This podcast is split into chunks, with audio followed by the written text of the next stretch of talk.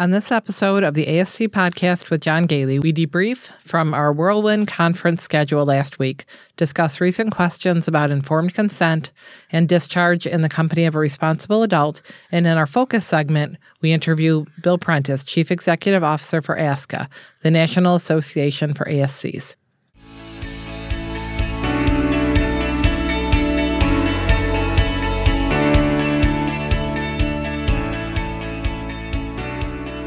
Welcome to the A S C Podcast with John Gailey, the longest-running podcast specifically focused on the freestanding ambulatory surgery industry.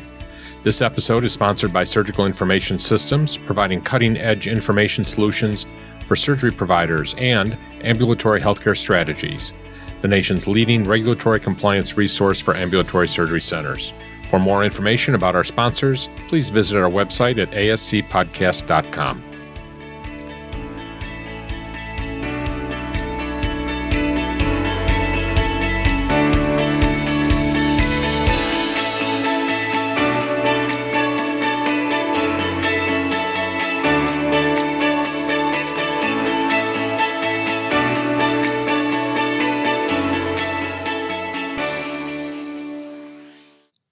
Welcome to episode one hundred forty of the A S C Podcast with John Gailey for October third, twenty twenty-one. We're recording from our studios in Spencerport, New York. This is Susan Cronkite, Chief Researcher for the A S C Podcast with John Gailey and Senior Nurse Consultant for Ambulatory Healthcare Strategies. Joining me is John Gailey, the owner of Ambulatory Healthcare Strategies. John is recognized as one of the nation's leading experts in the ambulatory surgery industry. He is the author of over ten books on the A S C industry and a frequent industry speaker on regulatory, accreditation, and finance issues. Well, we are back home after a whirlwind trip. A little more whirlwind for me because I was in Texas the week before. Yes.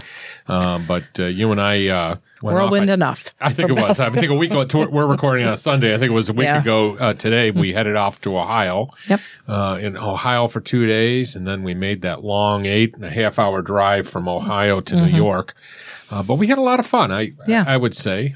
Uh, it was great to be back with all of our friends in the industry and uh, get to see a lot of our, our listeners. We met a lot of our, our listeners mm-hmm. out there also. And yeah. we uh, we had to man uh, booths at both the Ohio and New York. And in Ohio, we had four of us. Mm-hmm. And in New York, we had eight of us. So yes. we were a heavy presence in both states. It was a lot of fun, though. Um, got to meet a lot of um, – of people that we haven't seen in almost two years now, actually. Mm-hmm. And la- I think the last uh, state association conference we went to was the Ohio one in uh, the fall of uh, twenty nineteen. Mm, I think so. Hard to believe, isn't it? Yeah, it's been quite a while. Yeah, so we have got a lot of material to work with, don't we? We did, uh, I don't know, about eight interviews during that time frame between mm-hmm. the three different conferences. And uh, we'll start, uh, we're, we're going to get the Texas Association. Spe- we're going to have three special episodes, one for Texas, one for, for Ohio, one. one for New York. Mm-hmm. And then a number of the interviews that we did, uh, we'll be able to use for our national audience too. Mm-hmm. So, uh, Sue, you're going to be busy editing and I'm going to be yep. busy putting things together. And uh, so expect a, a whole bunch of uh, of episodes coming out. I know it's been a little bit slow. Um, we did have a lot of fun. We did record uh, a live episode from Ohio with Judy mm-hmm. and, and uh, Mike, Mike, yep. uh, which was nice. I think that was about a week ago. Yep, he's our, our newest employee, right? Right, and uh, and and Judy's husband. Yes. So uh, and also uh, quite a bit of knowledge on OSHA. So mm-hmm. uh, that's uh, yet another thing that we've all uh, been having to learn about. Uh, we've also uh, just finished up a whole bunch of surveys. I should say two surveys, but mm-hmm. it seems like a whole bunch. Yes. The, both for your clients. You you mm-hmm. you're uh, you've been on the spot lately. One was yep. for uh, Joint Commission, and one was for Triple Eight C. Mm-hmm. Um, and then the other issues that we're dealing with right now are that vaccine mandate in New yeah. York State. Those of you that are not from New York, uh, I mean, we all know about the federal mandate that uh, that the Biden administration has announced but has not been uh, put out yet. But in New York State, uh, on Wednesday of this coming week, week October seventh, uh, twenty twenty-one, uh, New York is requiring all healthcare providers in the state of New York to uh, have all of their employees vaccinated with uh, very small exceptions. In other words, uh, like a health mm-hmm. exemption. Yeah, uh, but very few. Very, very few. few. They're really, mm-hmm. I like, I, we have, you know, we've been processing some of these with our employ mm-hmm. with our uh, centers. Like one came through which just said that uh, it was a pregnancy exemption and we couldn't process that because it didn't indicate really anything more than she was pregnant. Mm-hmm. Um, so uh, New York is getting very strict about it, and, and uh, they've gone so far as to say that you have to be terminated if you uh, don't get vaccinated by mm-hmm. the seventh, and uh, you're not going to be eligible for unemployment. Yeah. So it's a pretty, uh, pretty strict mandate. And there is, uh, in New York right now, as we speak, a hold on uh, – so basically what happened is that there was no religious uh, exemption. Um, the court mm-hmm. has determined that they're going to uh, stop the Department of Health from enforcing the exclusion of that or the, until such time as the court has a chance to be able to review it. So that yeah. won't happen for another couple weeks. Uh, so anyway, that uh, lot going on in New York. And of course, as New York goes, you know, sometimes the rest of the country goes. So we have mm-hmm. to keep a very close eye on that. The other thing that I'm concerned about, I, I've been listening to quite a bit of um, news about the uh, supply chain. We mentioned this briefly, I think, last week. But we do have to keep a very close eye on what's going on with our supply chain. There's concerns that anything that comes from China in a shipping container uh, might be disrupted uh, as a result of the backups at the, the various ports in the United States. So uh, make sure you uh, order frequently. Uh, unfortunately, that means you're going to have to stock up those supply closets of yours and be prepared, especially when we go into the fourth quarter when, you know, the, the Christmas holidays increase the, the amount of shipments that are, are going across, uh, you know, the, the various shipping companies. So be very careful about that. Let's uh, talk about some recent news. Sue, you have an update on opiate, opioids.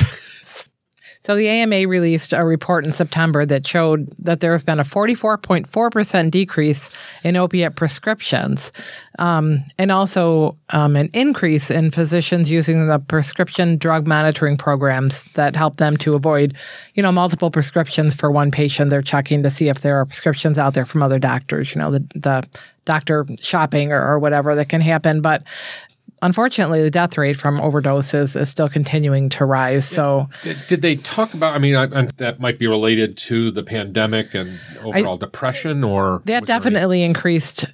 That increased a lot because of yes, the depression, the isolation.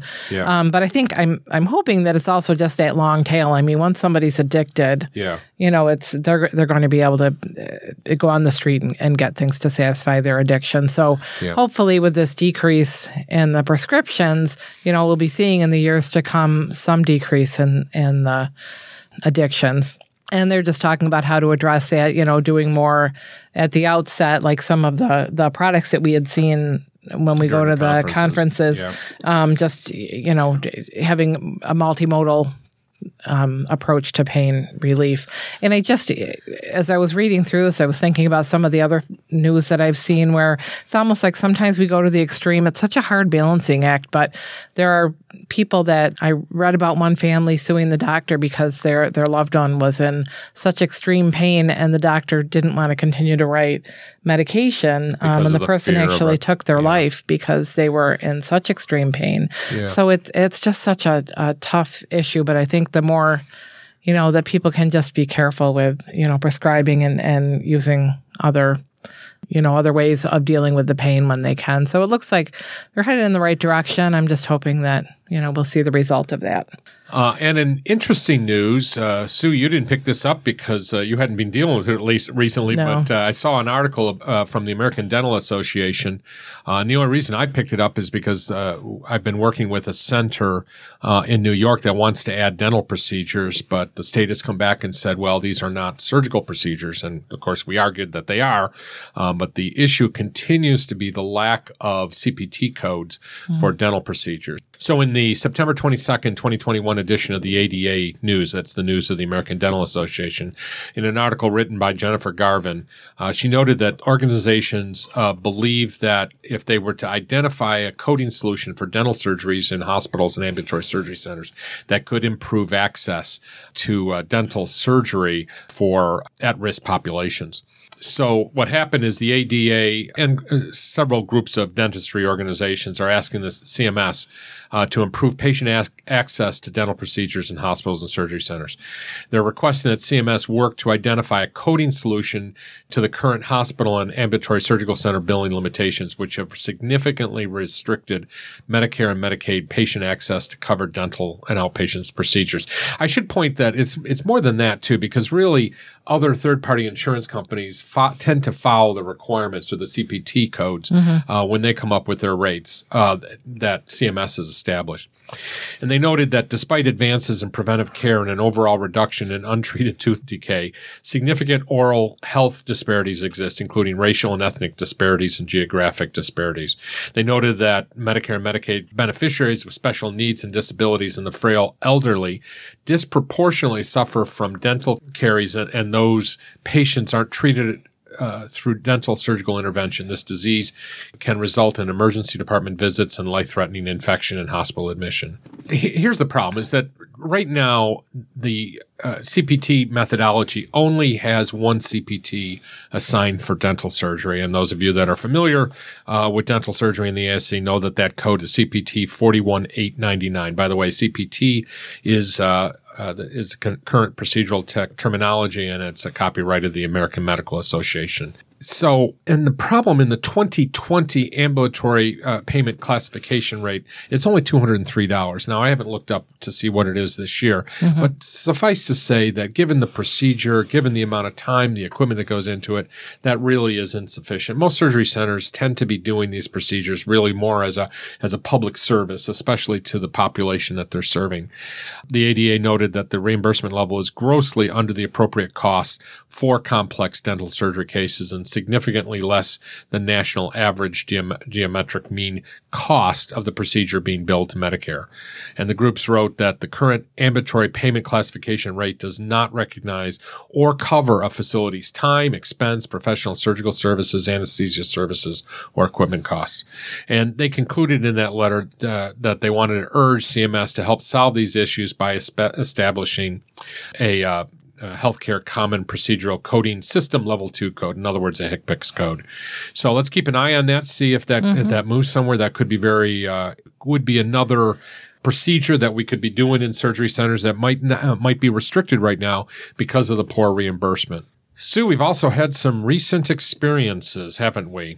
Let's talk about it. I'm going to have you read the, the regs, uh, Sue. Sure. So, so the first thing is informed consent. Uh, so a couple times during uh, these conferences, actually both conferences, I had questions asked of me uh, by attendees just, you know, as they were walking by, and they knew that we're kind of experts in this area. And they they asked about, well, one of the, the individuals said, can a nurse get informed consent? And, of course, uh, both you and I kind of bristled a little bit at that because, I, you know, next thing I said, what do you mean uh-huh. get informed consent? Uh, so let's, as we delve into that issue, let's, as we always try to do on the podcast, is start with the Medicare regulations. So, Sue, this is in four sixteen point fifty E. Do you want to read that? Sure. The standard um, exercise of rights and respect for property and person. The person has the right to the following: to be fully informed about a treatment or procedure and the expected outcome before it is performed. So that is, of course, the definition of informed consent. Um, and the interpretive guidelines for that particular area, which is, again, four sixteen point fifty E thirteen, is, and I'll, let's just alternate on this, as is the case for advanced directives, the patient has the right to make an informed decision regarding his or her care in the A S C. The right to make informed decisions means that the patient or patient's representative or surrogate is given the information needed in order to make informed decisions regarding his or her care. And the right to make informed decisions regarding care presumes that the patient has been provided information about his or her health status, diagnosis, and prognosis. I'm just going to stop for a second there and point out that the best way to get that information is prior to the procedure. Mm-hmm. Providing it on the day of the surgery really isn't very reasonable. Yeah. And furthermore, it includes the patient's participation in the development of their plan of care, including providing consent to or refusal of medical and sur- or surgical interventions, and in planning for care after discharge from the A S C. And another parenthetical note, it's hard to do that when they're actually showed up on the day of surgery to get it. So yeah. Again, this uh, bullet here kind of presumes that that consent was per, was given prior to the procedure. Mm-hmm. The patient or the patient's representative or surrogate should receive adequate information provided in a manner that the patient or the patient's representative or surrogate can understand to assure that the patient can effectively exercise the right to make informed decisions. The A S C must utilize an informed consent process that assures patients or their representatives and or surrogates are given the information and disclosures needed to make an informed decision about whether to consent to a surgical procedure in the A S C. And the primary purpose of the informed consent process in the A S C is to assure that the patient or the patient's representative or surrogate is provided information necessary to enable him or her to evaluate the proposed surgery before agreeing to that surgery.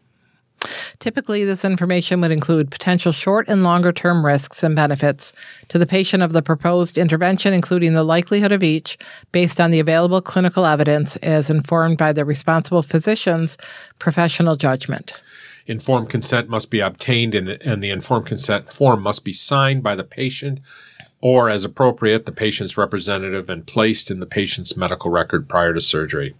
It would be acceptable if the A S C required the physician or physicians who perform this, the procedures in the A S C to obtain the, the patient's informed consent outside of the A S C prior to the date of the surgery, as this might allow more time for discussion between the patient and the physician than what would be feasible on the date of surgery, as you mentioned. In such cases, in such cases, the physician must follow the A S C's informed consent process, and in all cases, the A S C must ensure that the patient's informed consent is secured prior to the start of the surgical procedure and that this consent is documented in the patient's medical records. So a bunch of takeaways from this. First of all, Sue, this isn't the first time this has come up. We've had mm-hmm. issues in the past, and I know we've talked about them. I think the first thing that we need to note is that informed consent is not a document. It's a process.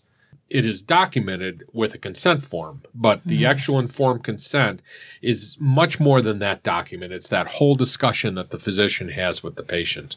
And as for when you need to get the consent signed, don't do it at the front desk, um, ideally in the doctor's office ahead right. of time if you can.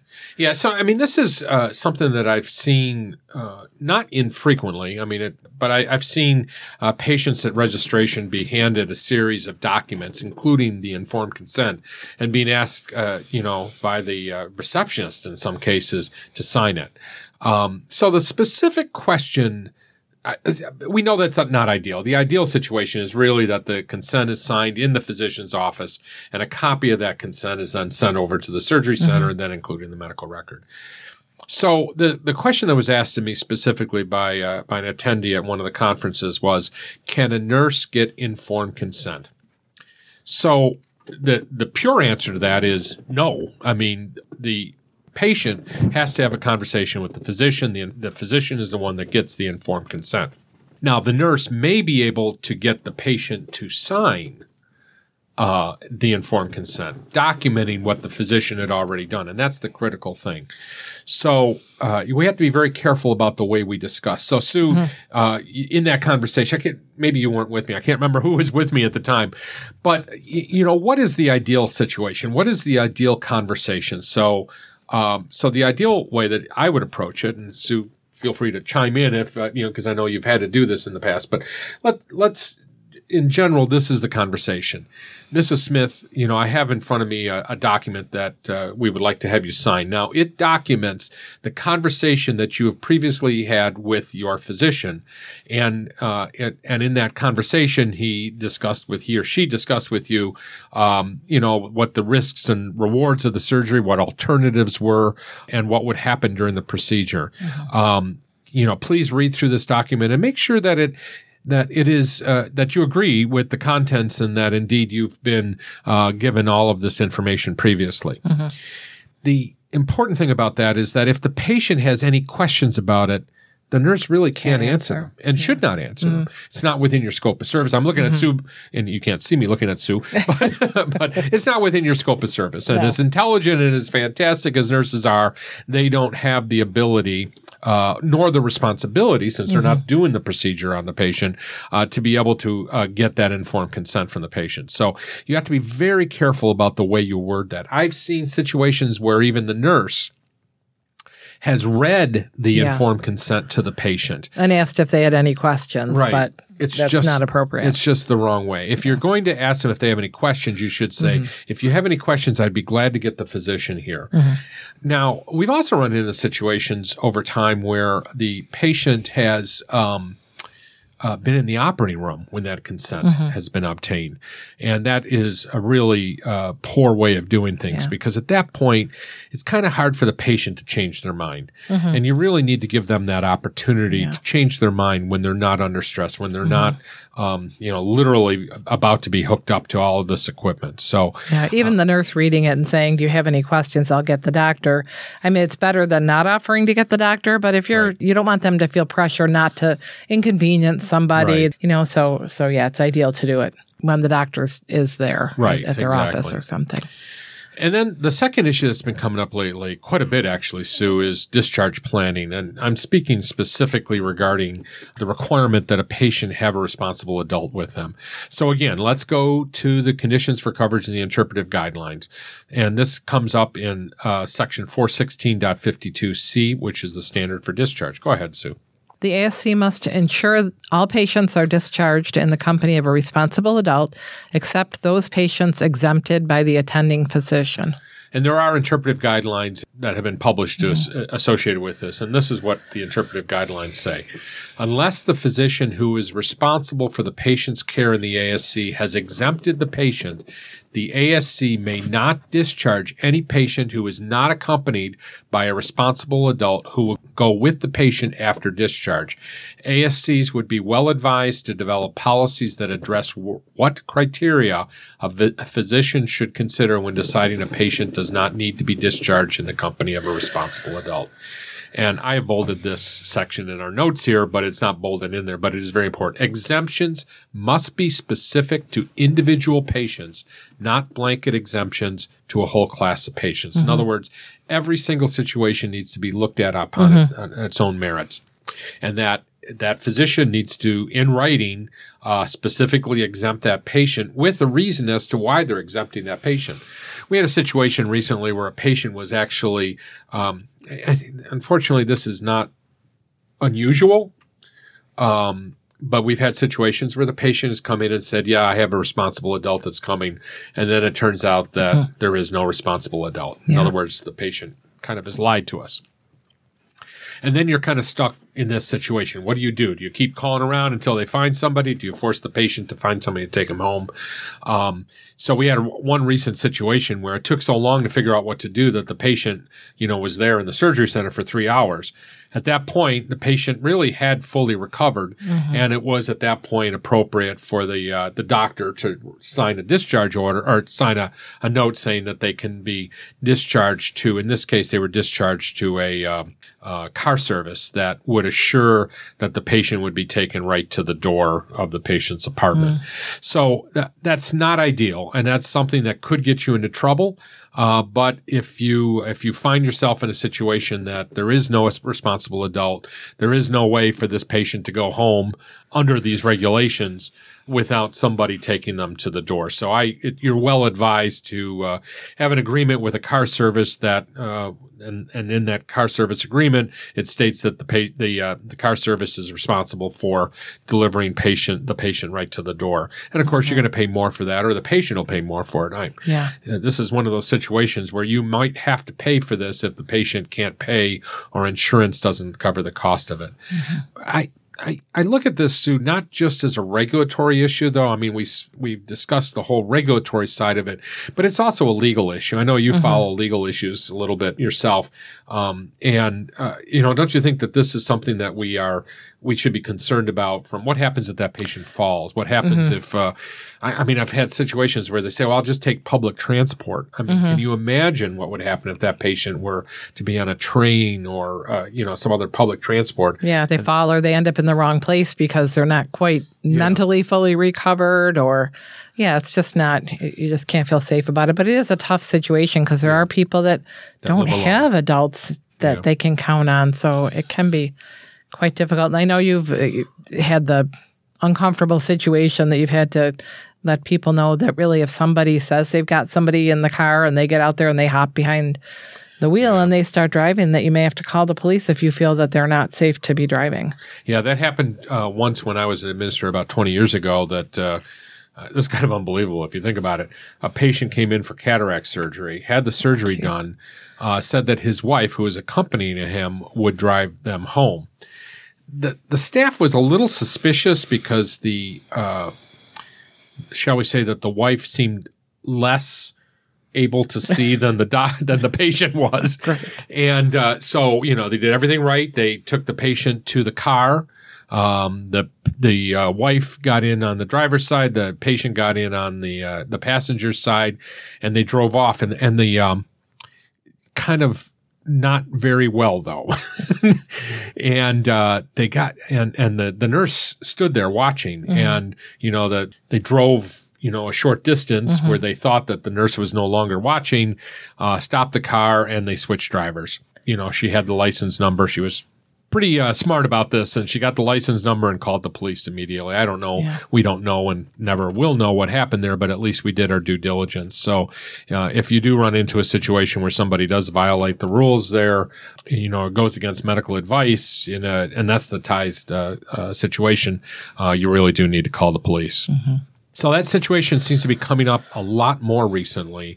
Yeah. Uh, and another situation, Sue, that we had, which is uh, along these lines, is that uh, in a high-rise uh, ambulatory surgery center, d- due to COVID, and, and again, things were been even more complicated with COVID. Yeah. Uh, b- but during COVID, um, uh, the the staff was discharging the patient to the l- lobby on the eighth floor in this particular place, which meant that, the, and then assuming that the patient's family would take them mm-hmm. from there, but that was no, they, they weren't assured of that.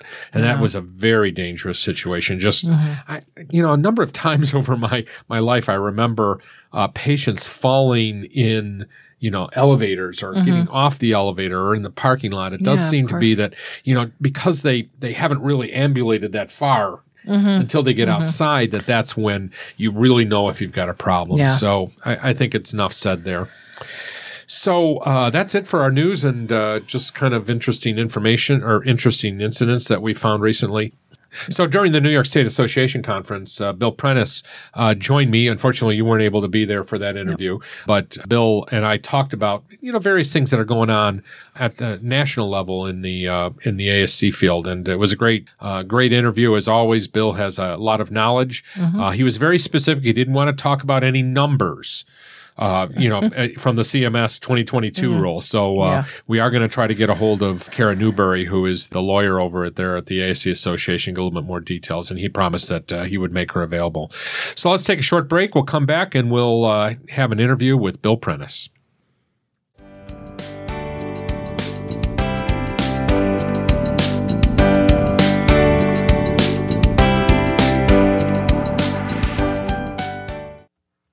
Thank you for being a loyal listener of the A S C Podcast with John Gailey. But did you know that you can enhance your experience and support the free podcast by becoming a patron member? Patron members have access to A S C Central, an add-on service at a very reasonable price. Patron members have access to our regular drop-in virtual meetings where you can discuss issues that you are dealing with in your ambulatory surgery center with the hosts and other members. Members also have access to valuable member resources, including a, a document library with a growing list of resources, including the rules and regulations, guides to maintaining compliance, example policies and procedures, infection control resources, example risk assessments, example committee and governing body minutes, and over sixty disaster drill scenario kits and example forms and checklists. Members also have access to some of the virtual conferences that we have presented, including the Provider Credentialing Conference, which we offered in December twenty twenty.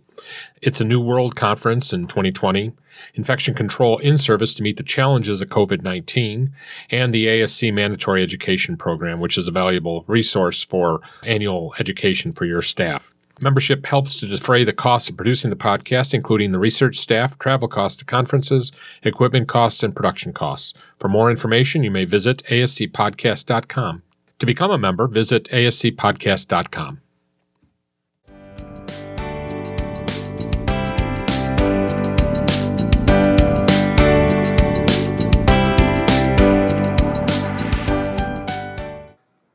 So this is John Gailey. I'm here uh, with uh, Bill Prentice, who's the uh, Chief Executive Officer of ASCA.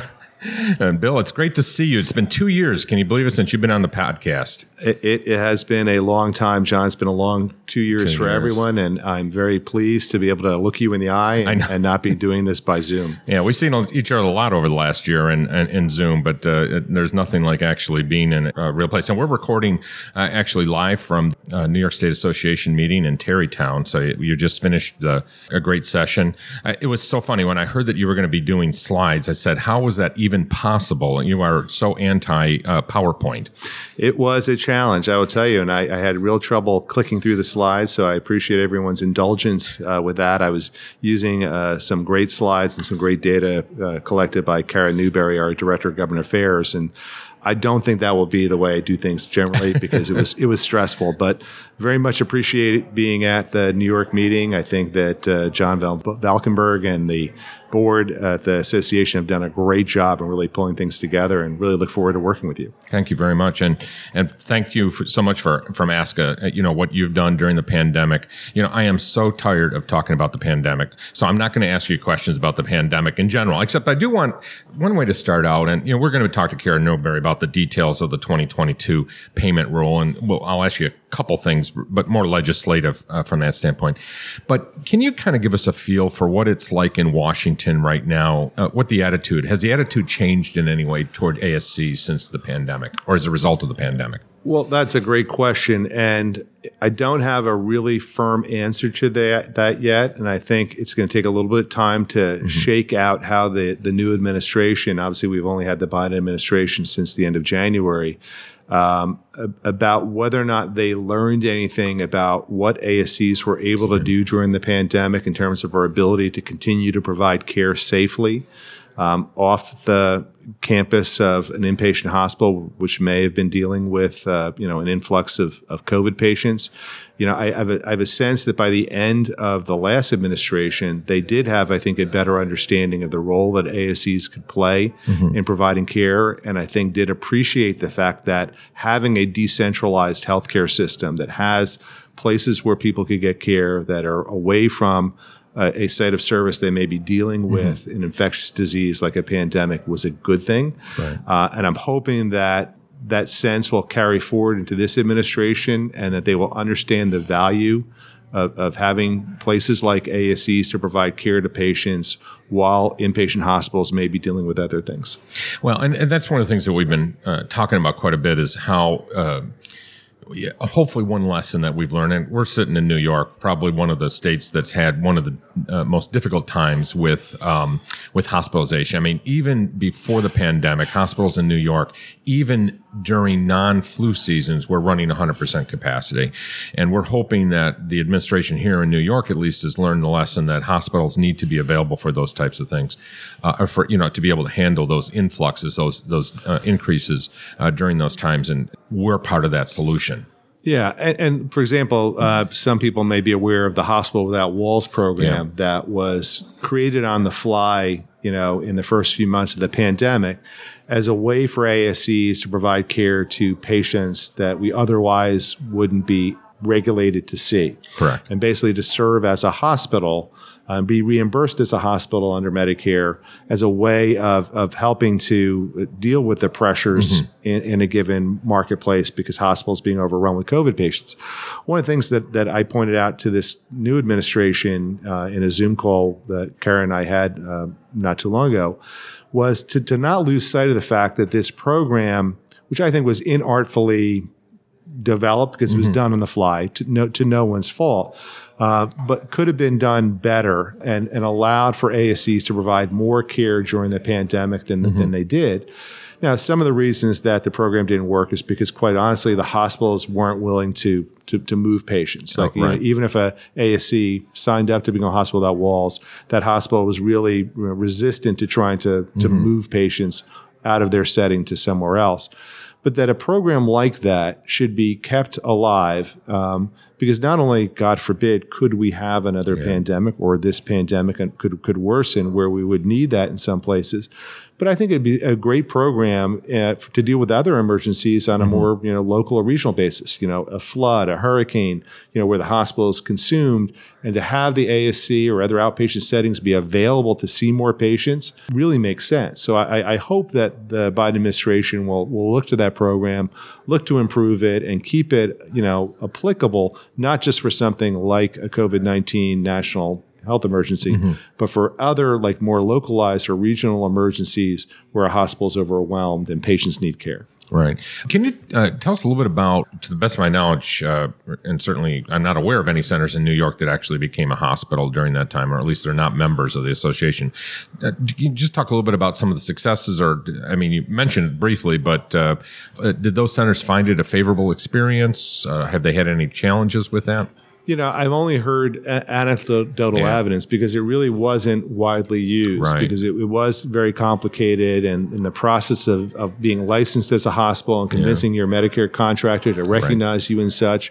We're now obviously dealing with the situation of A S Cs that now want to convert back and what mm-hmm. that's going to be like. Um, I, I really think that it was it.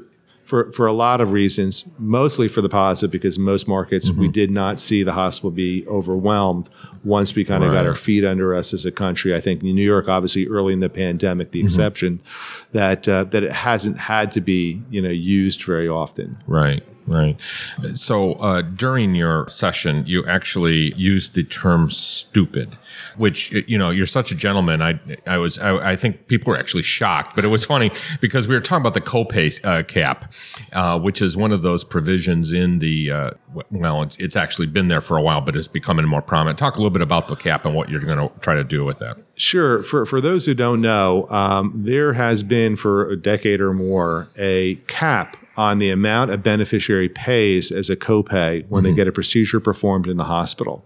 And I think it's a little over fourteen hundred dollars right now. So regardless right. of the cost of the procedure the, the beneficiary is receiving, she's not going to pay more than fourteen hundred dollars roughly right. um, as an out-of-pocket expenditure for that. In there, a hospital. In a hospital. There right. is no cap on a copay in the A S C setting. Mm-hmm. Now, historically, you know, when the hospitals received that that copay cap, um, A S Cs really weren't performing expensive procedures mm-hmm. where patients were likely to hit that cap. Right. We now are. Mm-hmm. And so there are, you know, plenty of procedures that we're doing now, total knees, total hips, spine procedures, you know, I could go on, mm-hmm. where the patient responsibility exceeds that fourteen hundred dollars. Mm-hmm. What that means is, is that we're in the perverse situation where a patient will choose to get care in a more expensive setting mm-hmm. with a more expensive total cost to us as a taxpayer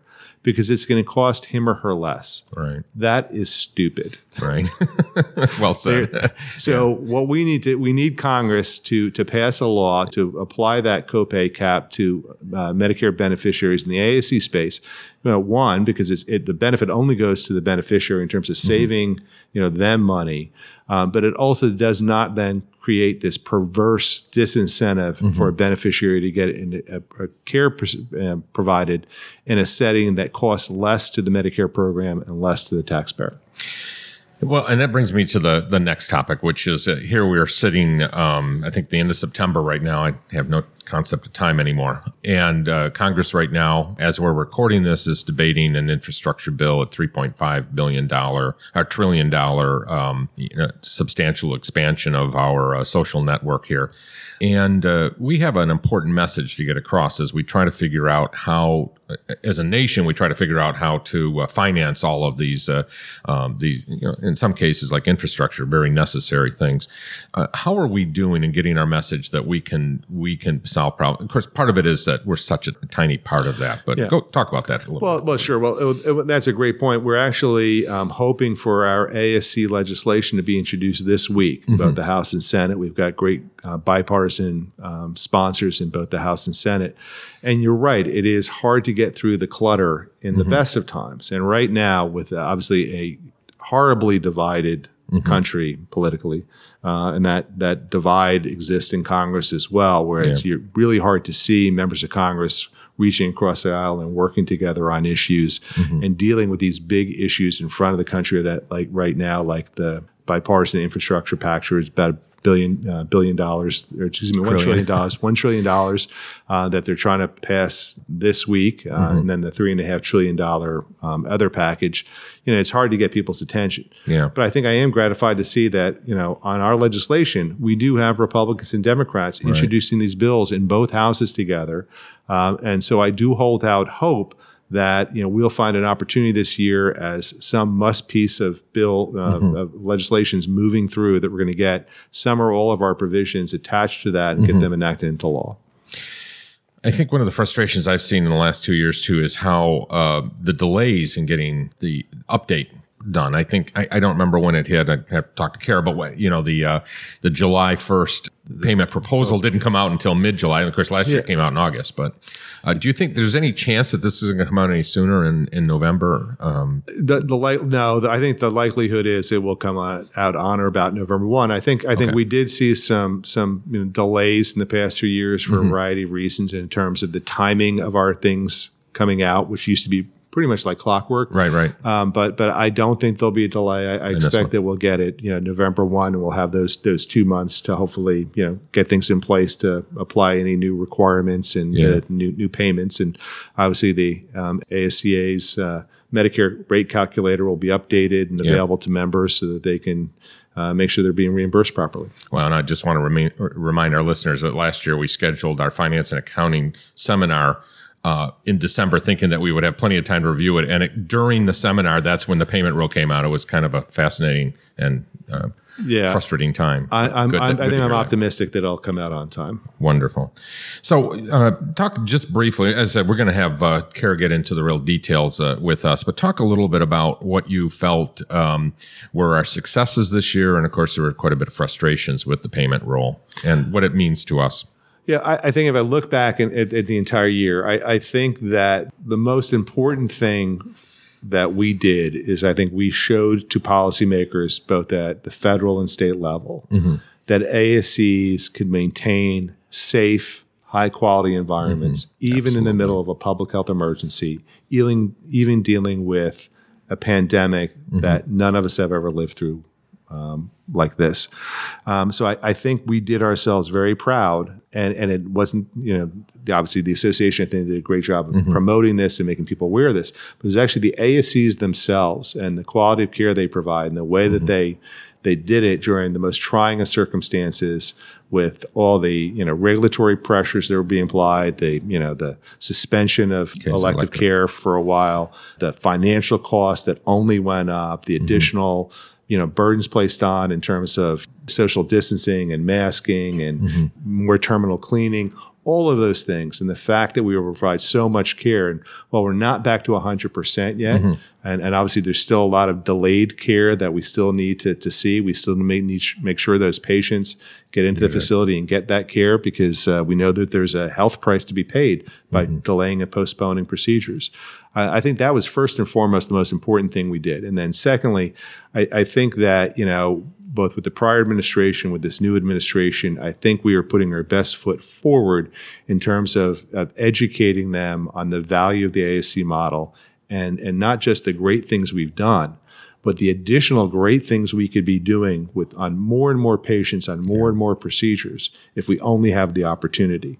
You know, y- as you may have heard me mentioned, if we could only, you know, we only do about fifty percent of the screening colonoscopies yeah. on Medicare beneficiaries, and we could be safely probably doing ninety-five percent of those. Mm-hmm. If we just took the top six, you know, most common G I codes that we do, mm-hmm. and we got that ninety-five percent Um, migration of care to our setting, on those six procedures alone, we would save the Medicare program more than one and a half billion dollars a year. Mm-hmm. So if you apply that to all the things that we could be doing, and particularly more expensive procedures than, than just the, the colonoscopies, we could be saving the taxpayers billions and billions mm-hmm. of dollars each year, dollars that could be used to provide, you know, other services that, you know, Medicare beneficiaries want. Mm-hmm. You know, we keep hearing about, you know, uh, Congress talking about adding dental and vision and hearing care to, to Medicare. Well, you know, if they could find a way to migrate more of our care to our setting, that's freeing up dollars that could be used to yeah. expand Medicare for those services. Absolutely. I guess we can't avoid talking about vaccine mandates since that's the, the new to- topic. Do you have a feel for uh, where we might be heading at a national level? Of course, uh, we're sitting in New York, and New York has a whole issue, but uh, we're actually talking to a national audience here. What What is, uh, I'm not going to put you too much in the spot to make a prediction, but what is your feeling right now as to where we're heading? Well, obviously, I think we're we're waiting for the, the final rule to come out in mm-hmm. October. You know, we obviously all heard the announcement, the, the broad strokes of it, of applying it to all healthcare settings mm-hmm. and to businesses with one hundred or more employees. I, I, you know, ASCA doesn't have a formal position mm-hmm. on it. The, the one thing I would, I, the, my one thought on it is, is having a, na- whatever the requirement is, having it be mm-hmm. national rather than local or state, yeah. at least makes it consistent. Right. And I think, you know, I know we're all dealing with staffing shortages mm-hmm. and the complications of mandates in specific industries, specific companies, specific states about uh, vaccines and the impact that's playing. At least if it's national, I think it makes it fairer for right. all employers in terms of dealing with it. But I am hearing of the, you know, staff shortages that yeah. we're experiencing, the rising cost um, of, of those, you know, staff expenses as a result. And that's something that I think we need this administration, we need this Congress to to be paying attention to. That, right. you know, a, a vaccine mandate, you know, may make sense, but it has consequences. And right. those consequences in terms of people who are going to refuse to, to to get the vaccine and then, you know, choose other employment. Um, you know, or get out of healthcare. Or get out of, yeah. And, right. and, and, and look, we don't have enough physicians and nurses mm-hmm. to provide all the care this country needs right now. So if, if, if you know, Congress or the administration is going to take a position that's going to make that more difficult, mm-hmm. they better also help us come up with a solution for that so that we have the healthcare workforce this country needs mm-hmm. uh, to be able to provide the care that everyone wants. And that sounds like a good way to end. Cool. As always, Bill, it's great to have you on the podcast. Appreciate your time. Well, thank you, John. It's a pleasure. Uh, I wish you well and look forward to working with you in twenty twenty-two and beyond. Absolutely.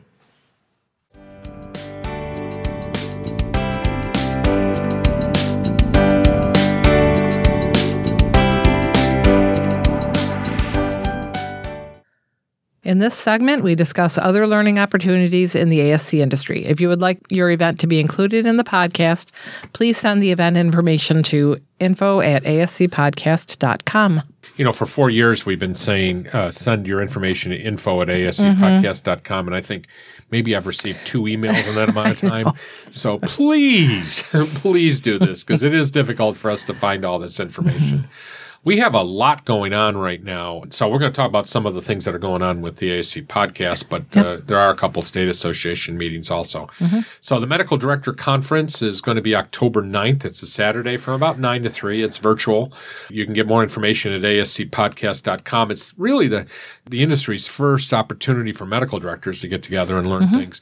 I've been working on the slides, Sue, all day long because, yep. of course, I'm a procrastinator, and it's uh, five days or six days away from mm-hmm. us, so uh, hopefully you'll be able to look at the slides uh, a couple hours before mm-hmm. the conference. I know. Goes I did on. Start, actually. good, good.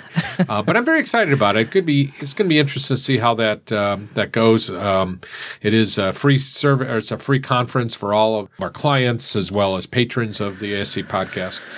And it's, it should be an exciting uh, event. And then we also have the A S C Conditions for Coverage Conference, which is October twenty-second, twenty twenty-one. It's one of these, what we call, Sue, a, a micro-conference where mm-hmm. we're we're taking one topic and spending a whole day yeah. talking about it. So I'm very excited about about that. I haven't done the slides. Actually, we're going to mm-hmm. use a lot of the slides that we used from the uh, boot camps and just expand on them since we know we kind of rushed through them. Yeah, we've talked about this before, but we just there's never enough time never to cover it time. As well as you want to. So yeah, so uh, that, that should be very interesting.